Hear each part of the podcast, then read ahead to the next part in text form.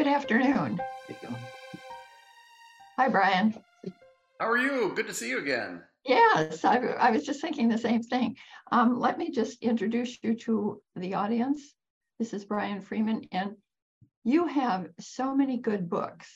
I went through and actually counted them. I can't remember what it was now, but and your newest book, The Zero Night. I, I think the Zero Night is number twenty-five for me, so it uh, that's a pretty that's a pretty big milestone. I'm pretty thrilled about that. But it is the eleventh in the series, is that not right? In the, yes, in the Jonathan Stride series. Yeah, my twenty-fifth okay. overall. Yeah. Well, you've got you've got quite a quite a work schedule here. How do you, it looked to me like you had four books out in in this year, 2022. Is that right? Yeah, believe it or not, that is that is absolutely true. It, it has been quite quite the year. Um, the uh, the follow up novel to my Edgar Award finalist, The Deep Deep Snow, uh, which was the Ursulina, uh, one of my all time favorite novels of everything I've done. The Ursulina came out, I think it was February first, uh, and then we had a busy summer with my third uh, Jason Bourne novel, The Bourne Sacrifice, came out in July, and then just I think about two or three weeks after that. Uh, I, I, had a fun Michael Crichton-esque standalone called "I Remember You" uh, that came out, and uh, and now here we are in in November, which seems appropriate that uh, Jonathan Stride is back in the uh, in in the snow and cold of Duluth. So. Yes, I, I, if you remember, I lived in Duluth for about 10 years. Yes. Um, you know, one of the things that I see consistently um, over your books is, is the strong sense of place and the characterizations. And when I was thinking about the uh, sense of place when I was reading The Zero Night, I thought, yeah, it really is like that. And then I thought, yeah, but I lived in Duluth, so of course it would resonate with me. Well, that, that's the thing. I, I, the sense of place, I think, is so um, so important for thrillers. Uh, I, I, think it just uh, uh, the the place really enriches the drama of what's going on in the pages. And I always want to give readers kind of a, a, a, you are there feel as if you've been dropped down into every chapter and you can hear it and touch it and taste it and smell it and feel it happening all around you. And uh, uh, and and you know Duluth is so perfect for that. I mean it, it's um, it's big enough that you can imagine some dark things happening there but small enough that you always feel like you're kind of bumping into your past around every corner and that's certainly stride stories. You know and, and you when you see my books i think all of my books but the stride novels in particular i don't like my characters to be trapped inside. So i i end up setting a lot of scenes outdoors. And so you know i'm able to take advantage of the both the natural beauty in in you know duluth and, and the setting right on lake superior and also some of those uh, uh, those, those um, isolated creepy locales that you find out in the, uh, in well, evidently it's done very well. I think it's it's the I remember you is that Kirkus gave you a starred review on that. They did, yeah, yeah. They they they love that book. I, I was thrilled with with the Kirkus review on that. So um, and I also um, read on I'm sorry, I'm jumping around, I guess here, but the Zero Night, um, they uh, one reviewer was saying that it was absolutely the best one of your Stride series, and the audience should not miss it. Yeah, and I, I love to hear that. I mean, that's when when you're when you're in a long running series. I mean, here we are, eleven books into the Stride series. Uh, I, I I always I, it may, means a great deal to me when when I, I, have readers saying, "Boy, this is this is the best book yet," because uh, you want that that energy uh, to, to keep going with the characters and you want to keep throwing twists and turns uh, at the reader um, and i you know i i'm always conscious conscious of the fact that um, when you're trying to get new readers into a long running series, you want to write the book very carefully so that um, they can really dive in anywhere. They're still going to get a full, rich experience of the characters, even if they're new to them. And yet, at the same time, you're balancing out that you don't want uh, existing series viewers saying, "Oh yeah, I, I, I, know all that about the characters. Move on." So uh, I, I love I love hearing from folks who say, "Yeah, they, they they they were new to Stride. They felt like they could dive right in," and then Stride readers saying, "Oh, this is this is the best one yet." That that always makes me feel great. You know, I think that's a good point to make. Um, I had a coworker once who who believed you absolutely had to had to start with the first one. There was just no other way to read it. Me, if I pick up a book that looks good, I read it. And so that's one of the things I like about yours. You don't necessarily have to read them in order. They're, right, exactly. I mean, I think that's real important. Uh, you know, I mean, if if readers you know want to go back to the beginning and, and start with number one and go all the way through to number eleven, well, that's behavior I highly encourage. But uh, yes, you, you certainly you certainly don't need to do that. And I always I always describe it as you know, you, you would not expect that you're going to have only friends that you met, you know, in, in your, your teens or 20s. You're going to meet people throughout your life. And if you meet someone in your in your 40s and, and decide, gosh, I really like this person, then you want to hear their stories and kind of find out where they came from in life. And, and I think that should be true of a good series as well. I mean, each series book should allow a new reader to discover the characters. And if they fall in love with the characters in that book, then they're going to want to go back to the earlier novels and kind of see how they evolved to that point. Yeah, yeah. Um, in in the book, The Zero Night, Jonathan Stride is struggling with. Uh, well, it's been about a year, I think, since he was wounded. But does he want to go back to the job or not? Yeah. Then you, have, then you have. I'm sorry. Yeah. No. Yeah. Go. Go ahead. Yeah. Okay. And then you have Serena, his wife, who is struggling with the death of her abusive mother. And I thought it was interesting in that they were so helpless in resolving their own problem in the beginning that they couldn't help each other resolve the problems. And that by no means wasn't the aim of the book, I don't believe, but um, it was an interesting take because it follows it through all the way to the end. Um, you refer to it from time to time and, and where they are. Yeah, well, you know, and, and I think that is part of part of keeping a series uh, fresh. Uh, I mean, I, I've uh, I, I, I remember doing an event with with Tom Colgan of, of Putnam, who who was my editor on the, the Jason Bourne series, and we were talking about series books, and and I said, you know, I don't think series books ever die because of of plot. Uh, they die because the characters start getting stale. Um, mm-hmm. And so I think the key for a, for a long running series is to make sure the characters stay fresh and they're constantly changing and evolving and keeping the reader engaged. I think if, if the hero never changes and all, all the hero does is simply have a new plot each time, I, I think the reader is going to get tired of that pretty quickly. So when I'm looking at a new uh, series book, like a new Stride novel, the, the first thing I think about is not the plot. The first thing I think about is where are the characters in their mm. lives?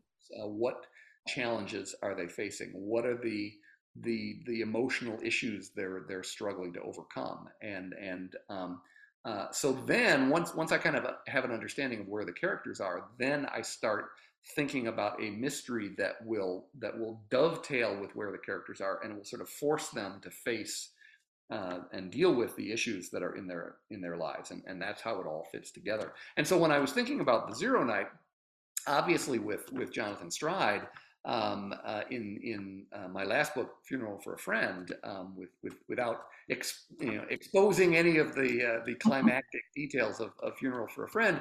Uh, Stride had Stride had a very bad night at toward the end of Funeral for a Friend, and and and ended up on leave from the force for for more than a year. Um, so I knew that was something that that we were going to deal with in the Zero Night. Is is can Stride sort of summon just both the physical and the emotional energy to dive back into the to the darkness of his job, and uh, and and so that the, that he was going to be wrestling um, with where he was in life, and and you know I, I think the the interesting thing about you know a series like Stride is is um, you you've got Stride as a character getting older.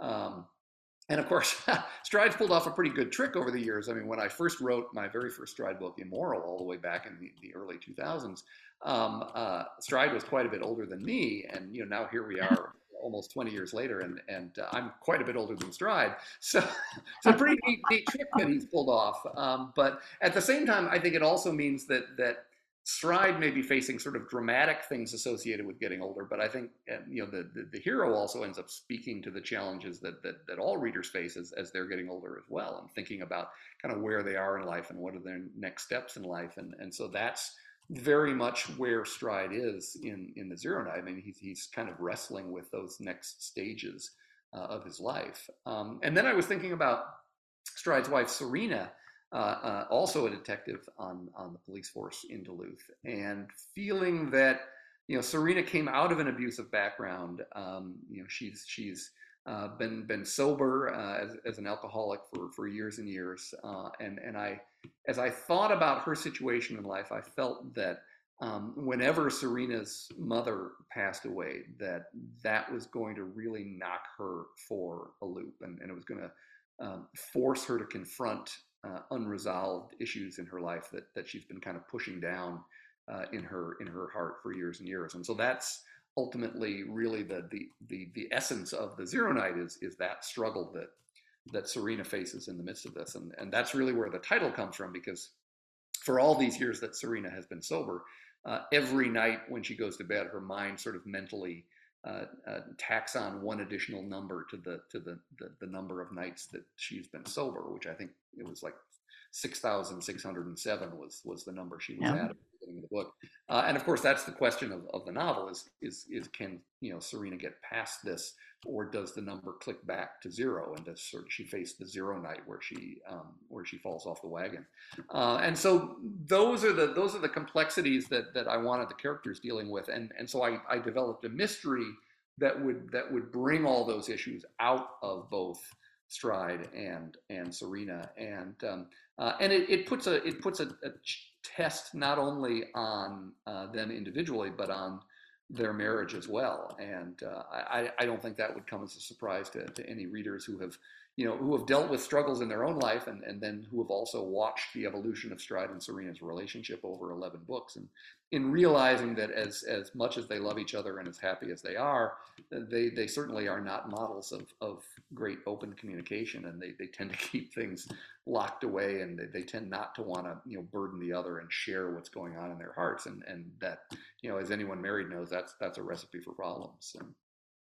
Okay, if if we could talk a little bit about the plot of the Zero Night, mm-hmm. um, and I'll I'll just be brief. The, the because the the crime is this once well-to-do lawyer, her his, his wife was kidnapped, and he had to ransom her, and thus came in the police case. Um, but I never, in my finest dreams, ever thought all the twists and turns that you put in there there were as soon as i thought i knew what you were doing and what john and serena were doing you switched it up. And it it made sense but it certainly wasn't you know what my what was the easiest thought. Well i i, I appreciate that. And that's uh, i i it, that that's really the fun of of, uh, of, of a stride novel is is is working out all of the the, the twists and turns to try to stay one step ahead of, uh, of the reader. And uh, I, I, I, really do love the plot of the, the Zero Night. Stride refers to it as possibly the most insidious uh, murder conspiracy of, of his career, and, and I think that that may well be true.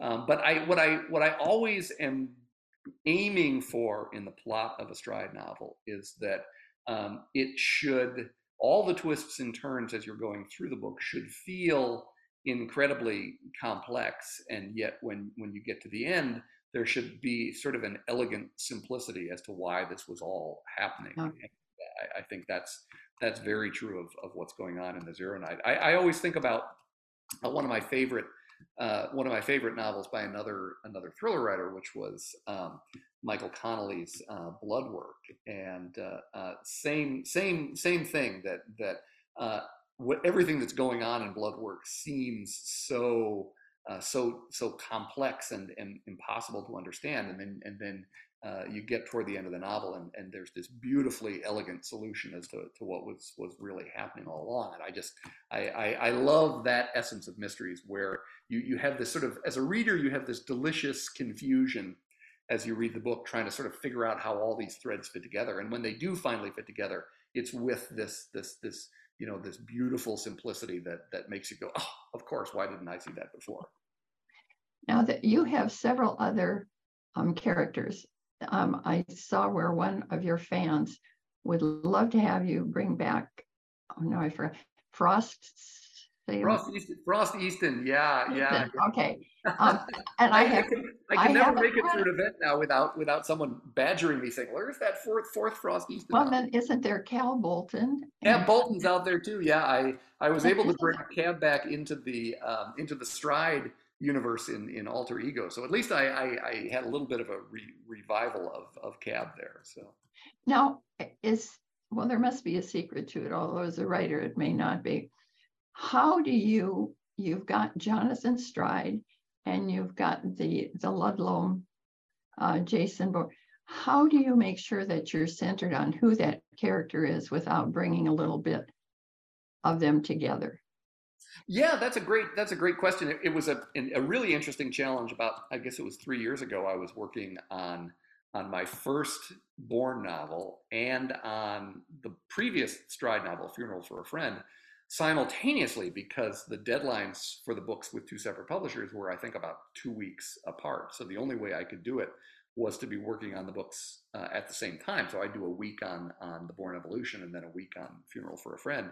And I was really concerned that they would start to bleed over on each other, and um, you know, and and and Bourne would start to become sort of this this uh, closed off, intense Minnesota kind of uh, uh action hero, and and Stride would start you know kicking ass and pulling out his gun and shooting people. Uh, and uh, um, I, I think what what helped me was at essence, they are such different characters. Um, and I think as a result, it it was easy for me once I'd sort of been able to give up one story to then just immerse myself um, in the other story, and and that's what that's what has really been you know sort of creatively energizing for me over the last several years is I've had a chance to tell a, such a different range of stories and to explore such very different characters. I mean, you know, in in in one project, I'm I'm writing these sort of intense psychological police mysteries with with Stride, and and then I put that down and I, I pick up, uh, you know, a, a much more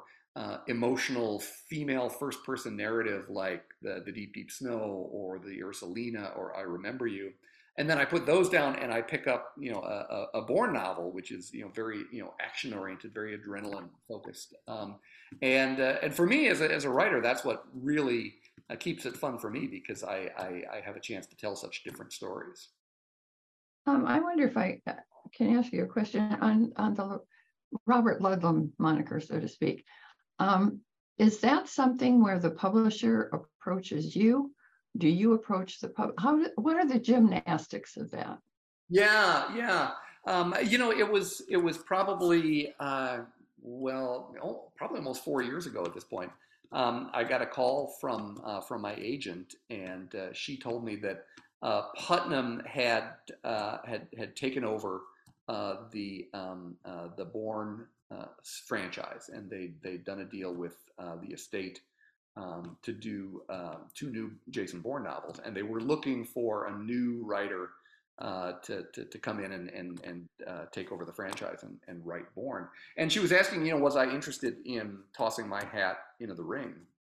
And uh, you know, I've been I've been a Robert Ludlum fan uh, my whole life. Uh, he was one of my favorite authors growing up. I, I can still uh, I can still remember reading The Bourne Identity when when I was what all of 17 mm-hmm. years old. Um, and and I, I got to tell you, if if if if somebody had told me, um, you know, back then when I was a teenager that uh, uh, that 40 years later, 40, 40 years later, uh, that books would be coming out with with my name and Robert Ludlum's name together on the cover, I would have said, "Oh, that's just that's just crazy." So so I said, "Yeah, let's let's you know let's toss my hat into the ring." And um, and then I think, gosh, probably three four months went by. I didn't really hear uh, didn't really hear a word, and I just assumed they had decided to go uh, another way, which was fine. I mean, I'm sure there were you know lots of writers that were interested in in this opportunity. It was such a premier opportunity in the thriller world.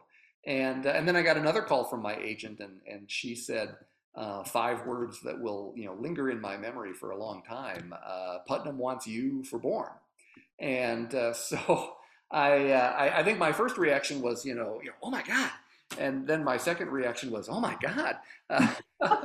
how, how, do I do this? You know, it, it's there's no way around it. It is it is intimidating to think about you know stepping into the shoes of a giant of the genre like Robert Ludlum, and and then you know particularly to take over um, you know such an iconic, uh, famous hero like Jason Bourne. Um, you know, but I called I called Tom Colgan at, at, Putnam, and and he was like, well, you know, what do what do you want to do with the series? And I said, well, there have been so many iterations of, of Bourne over the years that I, I don't think that you can try to build on what has come before because you had the Ludlum novels, you had uh, uh, Eric von Lustbader taking over doing a 10 or 11 additional novels, you had uh, the Matt Damon movies. Um, and, uh, and, and then I, I may be one of the, the few people that remember that uh, uh, even before Matt Damon was was Jason Bourne, uh, Richard Chamberlain uh, was Jason Bourne in, in an NBC miniseries with uh, uh, Jaclyn Smith of Charlie's Angels fame as as Marie St. Jacques. So um, so I said, you know, look, you've got all of these different versions of Bourne. I think what what we need to do is completely reboot the series, give all new readers a chance to, to discover Bourne from the ground up, and go back to the vision of the character that Ludlum brought to life in the Bourne identity and remain really true to who that character was and the psychological complexity of Bourne as a hero, and then drop that character down into the modern era with an all new modern setting, all new plots driven from, from kind of ripped from today's headlines, put all new characters around him, and essentially start the series over, but bring Ludlum's Bourne back to life. And, and uh, that was what I said I wanted to do Putnam loved that idea. The estate loved that idea, and uh, and that's what I've done now in in the three books since then. You know what? As you were saying that that you read his first book back when what 30 years ago or something. 40, 40 plus years, yeah. 40. Kind of scary. yeah. Well, I think you ought to write a letter to my younger self. Yeah. and you know, just sort of create that history. Yeah, it is. I mean, it's an amazing thing. Uh, I mean, I, honestly, if there's if there is, you know, one one thing I, I truly regret in my career is that I, I never had a chance to meet uh, meet Robert Ludlum in person. But you know, it's funny.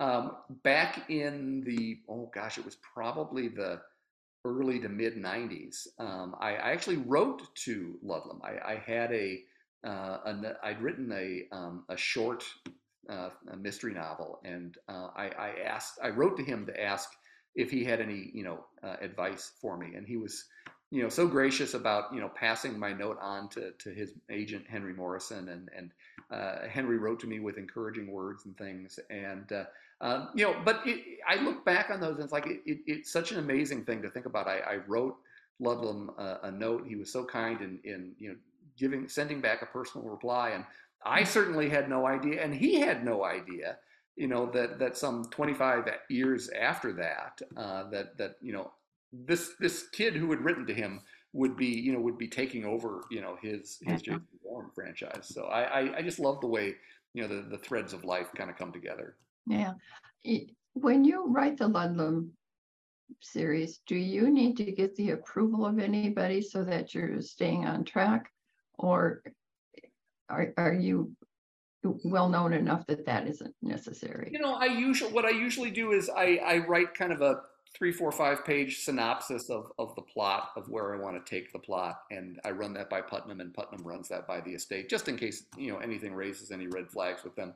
Uh, I remember when I wrote the Bourne Evolution, the very first one, um, I um, they they had the estate read the manuscript, and they came back and said, you know, we we love it, we don't want to change a word, uh, which uh, made me feel really really good. Um, and uh, um, and then with the Bourne Sacrifice, the most recent one that came out in July um, I was a little concerned, mostly from an intellectual property standpoint, because uh, one of my favorite Robert Ludlum novels was the Chancellor manuscript. It was just a, I read that probably in 74, 75. Uh, in fact, I think that was the first Ludlum novel I ever read. I can remember buying it at a Long's drugstore in, in San Mateo, California, and I was walking out of the store reading it, you know, as I as I walked out uh, of of the drugstore, and I don't think I put it down until I finished it, you know, ten hours later. Um, and so I loved the Chancellor manuscript, and I thought, you know, I, I want to take um, this this character Peter Chancellor, who's a sort of Ludlum-esque thriller writer who writes kind of ripped from the headlines sorts of conspiracy novels. I'd love to bring him into the Bourne universe. And so I developed a plot in the Bourne Sacrifice that that brought Peter Chancellor back. And I was just a little concerned from a legal standpoint that the estate might get um, uh, uh, nervous about that, that there might be issues related to you know, uh, film rights or other sorts of things that would get in, in, the middle of that. But they they they loved the idea too, and and so um, they they were you know very they they've really given me just a, a, a great free reign to to to, to make Bourne uh, my own and and to, to really sort of reboot the franchise. So they they've been extremely supportive, and I I, I really really appreciate that. That's great. Um, let me ask you what must be really annoying for authors from time to time, which is okay, what's next? Yeah. And, I ask that. I'm I'm talking about your whole listing of authors, not just Jonathan Stride. Yeah, I I um I you know I, I I've been really really busy these last three or four years. Really? yeah, I've I, I've released I think it gosh I think it is nine novels in the last three years, which is just uh, I I can't even believe how that was possible. But uh, how, I, how do you spend your free time? Yeah, there wasn't much of that. That's for sure. I, I, guess it was that was one you know strange silver lining of the, the COVID era. I wasn't out doing a lot of mm-hmm. library and bookstore events. I was sitting at home in front of my computer. Um, uh, I confess, this year I, have only written one novel. I've, I've written the, the fourth Jason Bourne novel, and uh, and uh, and and so I gosh, you know, one book in a year. I feel like I'm I'm slacking off here. Uh, even though I spent years, that was what I was doing. I look back on those those early years in, in the business, I was thinking, gosh, I only wrote one novel each year. That, that, that must have felt like a vacation. Uh, so, um, so uh, but next next year is going to be busy. I, have got several projects on the slate for, for next year, and, and really already a, a, a, number of things on the on the docket for 2024 as well. So uh, I'll I'll be keeping I'll be keeping readers busy again. It's going to be nose to the grindstone. Good, good. Um, what authors do you read? Yeah, you know, it's funny. Uh, I mean, I for I was such a big fan of of you know mysteries and thrillers for for for so many years as, as a reader myself. But when you write thrillers for a living, it, it's kind of hard to um, to read other people's suspense in quite the same way. You know, I mean, when when you write suspense all day long, curling up with someone else's suspense novel at the end of the day, it kind of starts to feel like work. Uh, you know, you, you look at it as more market research than entertainment. It's like, oh yeah, I like that. I think I would have done that differently. Oh, I see where he's going with that. Um, but um, so I, I, end up reading actually a lot of uh, nonfiction and, and and history and biography. I, I have kind of eclectic uh, eclectic tastes at this point. Um, so I, I, I love you know Erik Larson and uh, and uh, Candice Millard and their nonfiction books, and and then I think recently I, I was I was reading a, a, biography of Crosby, Stills and Nash. So you just never know quite what I'm going to be reading uh, from from from book to book. Um, but you know I'll, I'll I love to sample what what what authors are doing and and uh, and and I always love finding finding little gems. Uh, um, um, buddy of mine is is a great uh, a great mystery writer. He's a screenwriter out in L.A. Uh, and uh, named Scott Shepard. and uh, Scott has a, a, couple books in the Austin Grant series out now, and in his latest Should I Fall, just thoroughly you know enjoyable, entertaining books. So that uh, when when I do occasionally have the chance to uh, dip back into the genre, I always always like always like finding those little jewels. You know, no, I um, excuse me, just recently um, you notice a trend in books. Um, there's a whole bunch of domestic violence, and then there's a bunch of kidnappings. And, and right now, and I don't know, I could be wrong here, I'm seeing creeping in older detectives and more comedic. Yeah, well, and there's there's there's kind of a I don't know. I think I, I, confess for me, usually when I see where the market is going, when the when the market zigs, I kind of zag, and uh, so you know I, I, I, tend to sort of you know if I see the mark the, the, the, the plot lines of mysteries going in one direction I, I sort of run away and go the other way. Um, but yeah I've seen that too. I mean I think we've had domestic thrillers um, uh, going on for you know for several years now. Um, uh, uh, and I, I'm I'm wondering you know I mean how many you know evil evil mothers and fathers and daughters and husbands we can find before we start thinking about some some different ways to go. Um, but yeah, older detectives. I think um, I'm wondering if there's been sort of a renaissance in the wake of, of COVID for a little bit of the the, the comforting mystery. You know, the um, uh, Agatha Christie is kind of having a, a, a big boom here again, and, and you've got uh, detectives who are, are, are a little less hard edged coming through. And I, I, wonder is that sort of people looking for sort of the mystery more as as a comforting puzzle as opposed to sort of a, mm. the, the, darker aspects of it after you know after what we've been through with the pandemic. So yeah, there's there's a an author, I think it's Richard Osman. He's got the Yes. third Thursday Murder Club, and his third book just came out, and it's a, Yeah, I was. That's exactly who I was thinking of. Yeah. yeah. So that's that's that's quite a trend. Have you ever thought about writing something outside of a mystery or a thriller? Yeah, uh, absolutely. Um, you know, I, I actually did that um, uh, several years ago. I, I actually wrote a couple of, uh, uh, of, of they were sort of um, sort of almost what you what they would have called chick lit. Uh, it was sort of romantic, you know, ro- romantic comedy in some way. Uh, it uh, I wrote a book called The Agency. I, I co co-authored with it uh, it with my agent in London at the time. And so it was came out as The Agency by Ali O'Brien, and, and then I did a follow up novel called West 57 that I, I published under the name B.N. Freeman. And uh, two of my favorite books. I, I love the books. It was fun doing something so completely different from the thriller genre. And uh, you know, I, I, I just love you know different aspects of storytelling. I, I can easily see myself going forward looking at um, you know historical fiction and uh, uh, and other genres that would be interesting. Might be fun to tackle YA at some point uh, because I, I, I always love the challenge of of you know going into new types of storytelling and and uh, and new characters. Are you going to continue with John Stride? You can't very well leave him where you did. I, I sure hope so. Yeah, you know, it's um, it's funny. I think after every Stride novel comes out, I, I get readers who write to me and say, "Well, oh, is that is that the last one?" Um, and um, I think that's because I try to end every Stride novel with a degree of emotional closure, so that um, you know, because I, I'm I'm always conscious of you know the passage of time and and other kinds of things happening. I, I kind of call it the hit by a bus factor. It's like you know I I, I want to be writing lots of books, but I could step off the curb tomorrow and and and get hit by a bus. And and uh, uh, if that happened, I really wa- always want to leave Stride and the Stride series with readers in such a way that if if if that were the last one.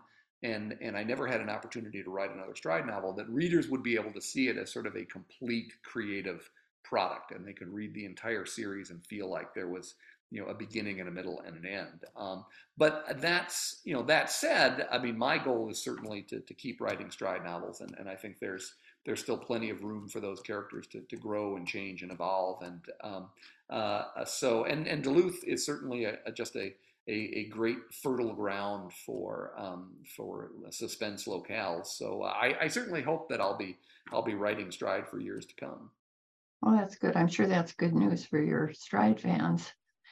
Um, I, as a bookseller, I've noticed a lot of people come into the store and they've self-published a book and they want to put it in there. And it seems like there's been a lot of more self-publishing going on. Do you see that at all, or what's your sense on that? Yeah, I, I you know, I, I think that, um, uh, you know, I, I think when when you talk about self-publishing, um, I, I think there's there's kind of the yin and the yang of it. Uh, I think it's great that there is a whole new vehicle by which people can put um, uh, put their words out in front of an audience. I mean, I, I, think there's no question about the fact that for, for years and years, it was very hard to get published. Still is. Um, it's uh, getting you know into traditional mainstream publishing remains a real uphill battle, and and I am I am confident that there have been over the years, you know, thousands of just magnificent novels sitting on someone's closet shelf um, because they just never found quite the right fit in terms of an agent or a publisher. And so having, you know, the self-publishing as an option, I think means it, it's it, it's more of an opportunity for people to to to find uh, you know an audience for their work and, and, get it out there. I think the downside of it is uh, that um, it you know, there, there's a reason why editors exist, um, and and editors make the final book better, and and the the sort of laborious process that you go through working with developmental editors and production editors and copy editors and all the things that happen before a book actually sees print make the books better. And and I think that um, it's it's awfully tempting for aspiring writers. You know, they they they put the final period on on the, the manuscript and, and 10 minutes later they can be you know posting the book out uh, on on a, on a self-publishing platform you know that that's a dangerous degree of, of power because um, you know you, you really just need to make sure that you have gone through the same degree of, of scrutiny that um, that you would have with a self-published book that you're doing with something that's going to be coming out through uh, through one of the mainstream publishers. Um, and I also think that, uh, and and I know this from what I see in my emails and every time there's an Instagram post that uh, I don't I don't know how much money the average self-published author is making. I, am I'm, I'm suspecting it's it's not particularly much, but an entire closet industry of I, I, I, I, hesitate to say it, but I, I kind of think of them as, as grifters of, of people that you know are, are just waiting there to pounce on self-publishing people and, and claim to have the magic formula for you know uh, marketing and publishing and oh I can help get your you know book on the New York Times list and oh I can help you get reviewed X Y and Z. Um, you know there's a lot of people out there um, you know making money on self-published authors, but my concern is that the self-published author is not necessarily often one of them. So. Yeah, and I think I think they don't understand the the again the gymnastics of really it's not just writing the book there's a whole lot more. One of the things i've noticed with you is you have and maybe most of the authors do and i just happen to get yours and not theirs is are your are your emails that you send out periodically and particularly when a book is going to be published and it's all very positive it's very up and that sort of thing so I think that makes it um, more appealing. Also, yeah.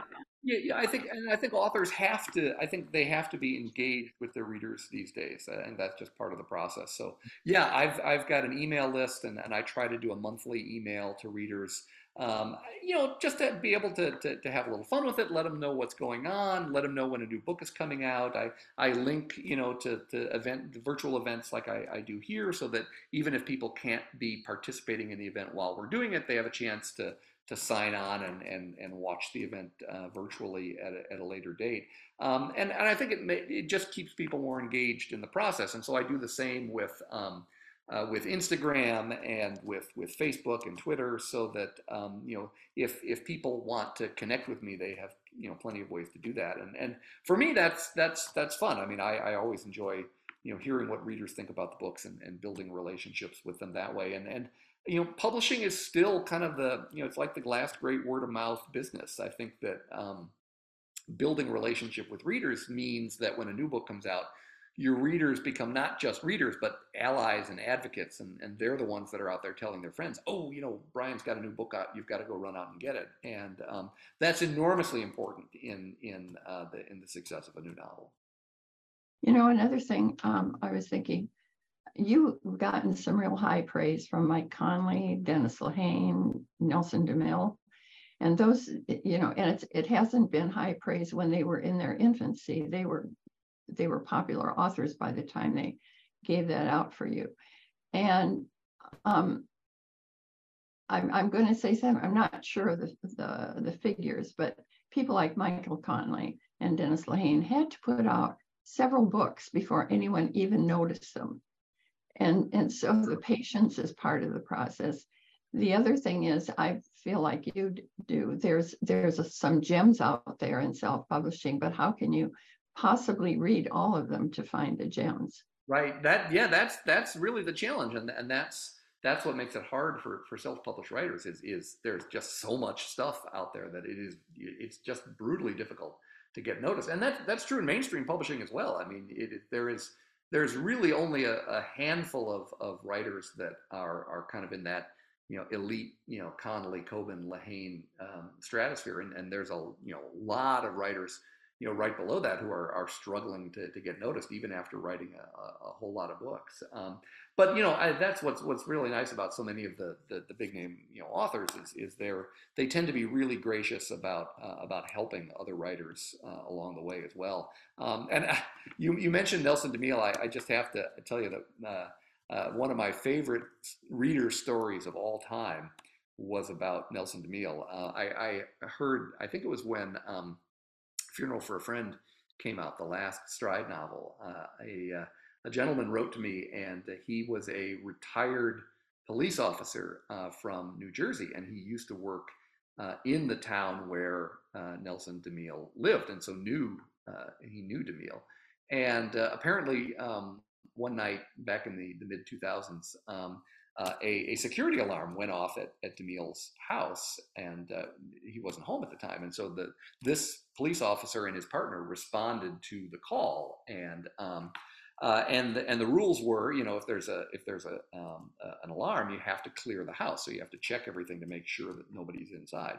So he's going through DeMille's house, and he's in DeMille's bedroom, and he sees a book on on on Nelson's nightstand and and it was my first stride novel immoral.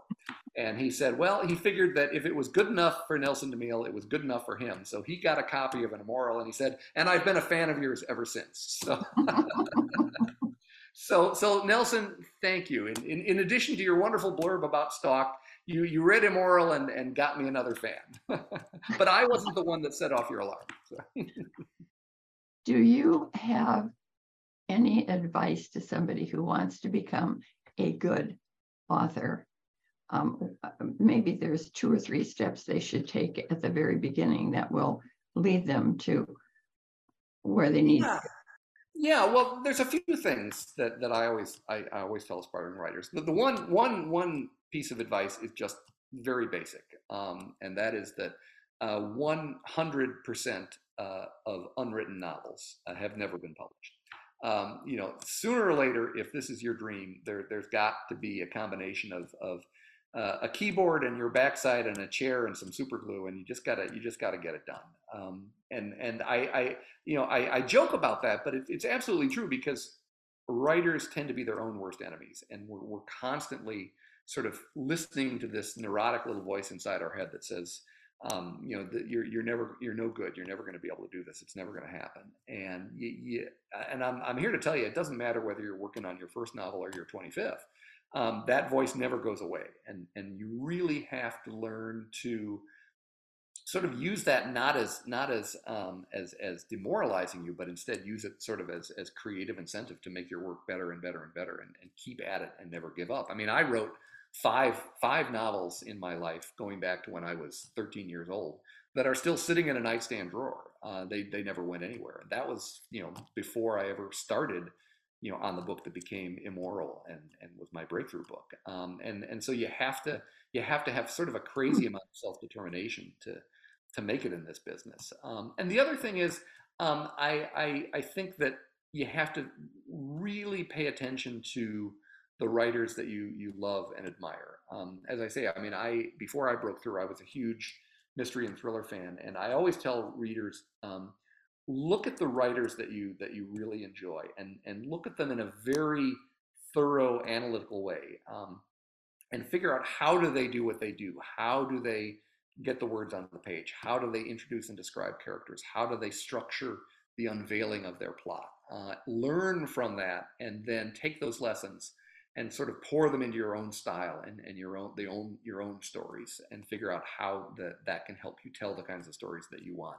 Um, and then the other part of it is, uh, you know, re- publishing like any other business is still very relationship driven, and um, you know, you, you gotta you gotta get to know people, and um, uh, and and they can help you, um, and uh, that's hard because you know writers tend to be you know pretty private pretty introverted and uh, and and it, it's a struggle to be able to, to sort of ask for help. But um, uh, that's that's part of the business. It's it's um, it, it's pretty hard to do it from you know just inside your own office so. I meant to ask you this at the very beginning so forgive me for jumping around here. Where did john stride come from?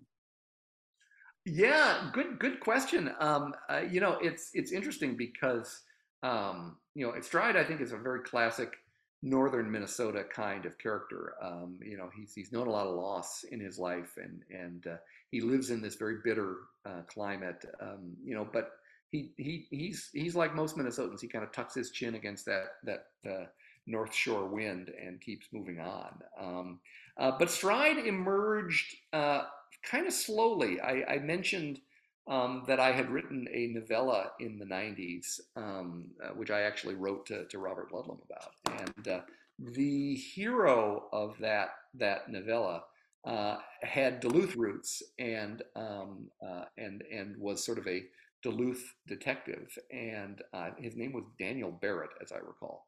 and I think if if you were to go back and and open up my nightstand drawer and and read that manuscript, I think you would see pretty clearly that that Daniel Barrett was sort of the creative antecedent to to Jonathan Stride, and that um, a few years later, when I started in on Immoral, that Stride was kind of uh, uh, Daniel Barrett 2.0, and and came to sort of this full, you know, rich emotional life uh, with uh, with Immoral. But it it started out with a with a different character in in a different book. Okay. Um, do do you have anything as far as when is that going to be enough? When is Jonathan Stride going to be everything you wanted him to be and all that? Or is I'm not sure that's a fair question, but I don't care. I still want to know. well, you know, I, I I think we are all always works in progress. I, am not. We're never done. Um, you know, in, until the very end, and I think that's. I think that should be true of, of our best literary characters as well. Uh, I think that they they should keep growing and changing and evolving. Uh, and so I, I, hope that's true of Stride as well. And I, I, know that's certainly true of of readers. I mean, I think that that you know readers never want their their heroes to, to die. I mean, that's why you know, year all these years later, I mean, Sherlock Holmes is still being reinvented by by you know various writers, and it's why you know people still clamor for new Jason Bourne novels. They they they they there is a um, there's a comfort level in having these these kind of old friends uh, still be with us, and we never want those those friends to leave us. So um, uh, so I my my my hope certainly is that that Stride will keep growing and changing and and uh, uh and and entertaining people for for a long time to come. Um, and uh, um, you know, and I think for as for us as writers, um, you know, that keeping that fresh is is part of it. I mean, you you look back at Sherlock Holmes and realize that that you know Conan Doyle, you know, came to came to hate you know Holmes. He, wanted to do other things, uh, and to me, I, I feel I feel very fortunate that I've had the opportunity to do so many different kinds of of uh, books in the last few years, in addition to Stride because it means then when I go back and, and do another Stride novel, it feels fresh and and it feels like I'm I'm excited to get back into Stride's world and and see what's you know happening next. If if if all I were doing were Stride novels, um, uh, then maybe I'd feel like I, I I would understand what Conan Doyle was feeling. Well, this is all I'm doing. Well, I've I've got lots of other lots of other you know uh, irons in the fire and and to me that's good. So i think it means when you when you do then go back to your series character that series character really feels fresh.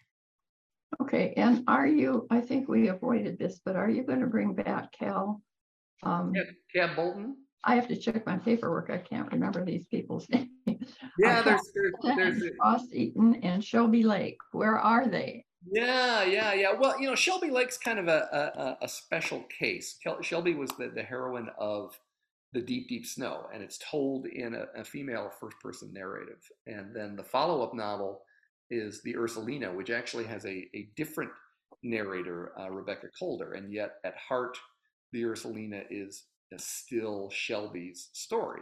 Um, and I, I like to tell readers that uh, the Deep, Deep Snow is the story of a daughter, and The Ursulina is the story of a mother. Um, and those two novels, they're, they're kind of the Shelby Lake series. Um, and, you know, I love the characters. I love Shelby. I love Rebecca. They're, they're both such important characters to me. Those two novels, probably my favorites of, of anything I've done in my life. So, on one hand, I, I want to go back and, and do more with them and meet those characters again. On the other hand, the emotional resolution of the Ursulina has such power and it, it, it closes out the story of those two characters in, in such a you know an, an intense emotional way that it almost feels sacrilegious to kind of dive back into their stories. I, I don't want to feel like I'm I'm sort of adding on just for the sake of adding on because those those two novels fit together so so beautifully. So I'm I, I struggle with with that. Um, when it comes to you know to Frost and and to Cab, uh, I, I, those are both great characters. Uh, you know they're they're fun to write. Um, it truly has been a case of uh, just finding kind of the right the right time for for where uh, where I would go next with those characters. I haven't forgotten them. I I, uh, I, I love both of them as characters, and, and I certainly want to do more with them. It's just kind of a question of uh, it, it's taken me a while to get back to them, uh, and uh, and but one of these days, my my hope certainly is that I can uh, I, I can bring them both back. Well, you know, mention of frost leads right into this question from one of our audience. How important is the Minnesota weather in your books? I, I, love the uh, I, one of the reviewers uh, uh, of one of my books said that uh, no no one writes weather like Brian Freeman. I thought, okay, that I, I that I like. How's that for a reputation? yeah, yeah. well, you know, Minnesota tends to give you a kind of a, a, a pretty soft pitch when it comes to writing uh, weather because the, the, the, there is a lot of lot of intense extreme weather in uh, in in Minnesota. Um, uh, but you know, that's the thing is is I I want that you know again that you are there feel with my places, and I, I like to, to capture the authenticity of settings, whether it's it's the winters of Minnesota or you know the Florida summers or Las Vegas or wherever else I, I may take of my characters, and um, and and so I I do a lot of I do a lot of research on the places because I really want them to feel uh, to to feel very real to the readers, and certainly in Minnesota in particular, weather is part of that. I mean, I always say you're not going to find as much weather, say, in my Frost Easton novel set in San Francisco because weather is less a part of the day-to-day life of Californians than it is for, for people in Minnesota. I mean, in Minnesota, in California, the, the weather is almost never the headline in, in, on, on the news, whereas in Minnesota, it's routinely the top story on the news. And, and I think the Stride novels end up reflecting that because weather simply plays a more dominant role in the lives of people in Minnesota than it does in, in, in certain other places. Well, in one place you had a description of this wave coming off of Lake Superior. And I was right there. I just, you could, I could feel the cold. But again, I live there, so I know what that's like. I don't know how that would be to someone. Well, and I and I, I have Duluthians who kind of complain, you know, how come you're only, you know, talking about the uh, uh, the the winters in in Duluth? You know, why don't why don't you do a Duluth summer book? And I said, well, you know, but that only gives me about two weeks to work with. So. well, there's a challenge. Were there any other questions? You know what? He answered them all. Oh, you've answered all the questions from the audience. Anyway. Okay. Very good. And what would you like to say to your readers? Well, I think you know the the, the most important thing is uh, to, uh, uh, to, to, to to reach out to me and uh, uh, um, you know sign up for my email list on my website or or shoot me an email. Uh, my there's an email link on the website as well. The, the, the my website is bfreemanbooks.com. That's all one word. bfreemanbooks.com. Uh, so you can find me there, connect with me there, and that's also true uh, on Twitter, on Instagram, on Facebook. Um, so you can reach out to me anywhere. I love I love hearing from readers. I always you know connect back with them personally when they when they reach out to me because that, that's an important part of the process for me. I mean I'm uh, I'm I'm doing this to to share these stories with readers, and I, I love to hear the kinds of roles that uh, they these books play in their lives. I, have had so many you know really really touching emails from from readers over the years that that just you know that just means a lot to me. Um, and uh, and I, I hope readers will will come along for the ride. You know, I, I people will sometimes ask me what is my brand as a as a thriller writer, and and I struggle with that because of the fact that I write such different kinds of books. I mean, you know, if you pick up I remember you this this really out there, unusual Michael Crichton-esque kind of story, and then you you put that down and, and you pick up a stride novel, you know, intense emotional police procedural. You put that down, and now suddenly you're in, in Jason Bourne's world. It's like this is the same guy writing these stories, and I and I so I tell people, well, you know, I, I if I could pick a brand for myself as a as a writer, I say, well, I I, I want to be I want to be Tom Hanks, you know, because you know uh, if you look at Tom Hanks's movies, you, you never know what he's going to do next. And and it, one one day it could be you know Apollo 13, and the next it, it could be Philadelphia, and the next it it uh, uh, you know it, it it could be something completely different. Um, but the one thing you know is that if if if Tom Hanks is involved with it, uh, you're, you're gonna have you're gonna have a great story. You're gonna have great entertainment, and and and that's what I'm all about. Is is you may not know what I'm going to do next. Um, but if you're a reader, I hope you'll come along for the ride because my, my goal is um, to always deliver a, a great story that resonates in your mind and, and characters that, that you want to spend time with. Well, I think your readers should know, or even people who aren't readers yet, that you've won several awards. Um, you've been a finalist in the Edgar Awards. You were the winner of a best, best hardcover novel. And I didn't write down which so which books those were. But the, the Spilled, Spilled Blood won the Thriller Award for, for Best Hardcover Novel. Immoral was a finalist for the Edgar for Best First Novel. The Deep Deep Snow was a finalist for the Edgar for Best Paperback Original. And and after and after striking out with the Minnesota Book Awards four times, I was feeling like the, the Susan Lucci of the Minnesota Book Awards. I, I then won twice in three years. So I, thought, okay. I was going to say I've got them down as a winner. Where what are you talking about? and then you have the Best First Novel, and there may be that others. the Macavity Award. Yes, yes, yeah. yes. And and which one is one of those the Anthony Awards? Uh, I was a finalist for the Anthony for Best First Novel and a finalist for the um, uh, the Dagger Award for Best First Novel as well over in the UK. So, so I think I think it's well worth the try if nobody's tried it. And and I do have to tell you one other thing. Um, have you heard of the magazine Deadly Pleasures? Sure. Yeah, absolutely. I read the review they had of your book, which was very good. In fact, they they said that um, you'd be in for a real treat. The only thing I saw was they had the last name of the um, protagonist wrong. and I kept going back and forth from the book to that, and I thought this doesn't compute. But it was a very. What, what did, I'm just curious. What did they call him? Baxter. No, Webster. Oh, uh, Gavin Webster. Yes, yes, yes, yes. Okay. Gotcha. So anyway, it certainly didn't interrupt the the review because it was very very flattering. And as I said, they said, if you haven't read this, so and and they emphasized how you keep the reader involved. Um, and that's like I said with on um, the Zero Night. Just when I thought I had it, I didn't. and it was really it was really a good place to be in some of the hard times we have now. Right, right, right. Yeah, that's that's been one thing. I mean, we've certainly discovered that the power that that that books have to lift us out of our current circumstances and, and take us somewhere completely different, and that's yeah. that's essential. I have to assume you enjoy writing. I mean, I, put off this kind of stuff. It, it's funny. I, I don't know which writer it was that said it, but said I, I don't necessarily enjoy writing, but I enjoy having written.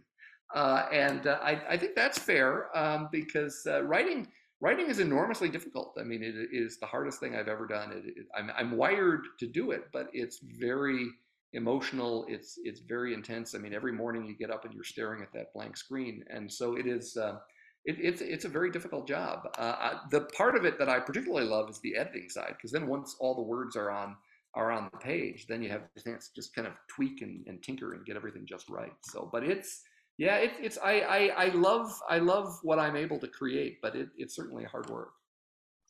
Well, I hope you keep creating it. I hope that that you have your continued success, and I look forward to your next Jonathan Stride. I'm going to have to try a couple of those others, so the ones that are a little.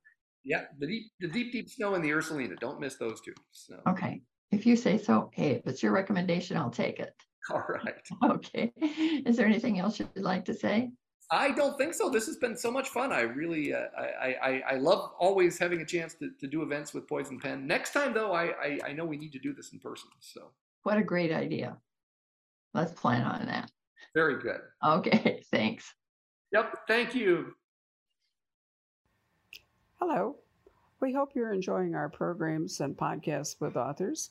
We'd like to expand them, and your help would be appreciated please make a donation at poisonedpenfoundation.org. 100% of the proceeds will go to help connect authors with readers in this difficult time. Thank you.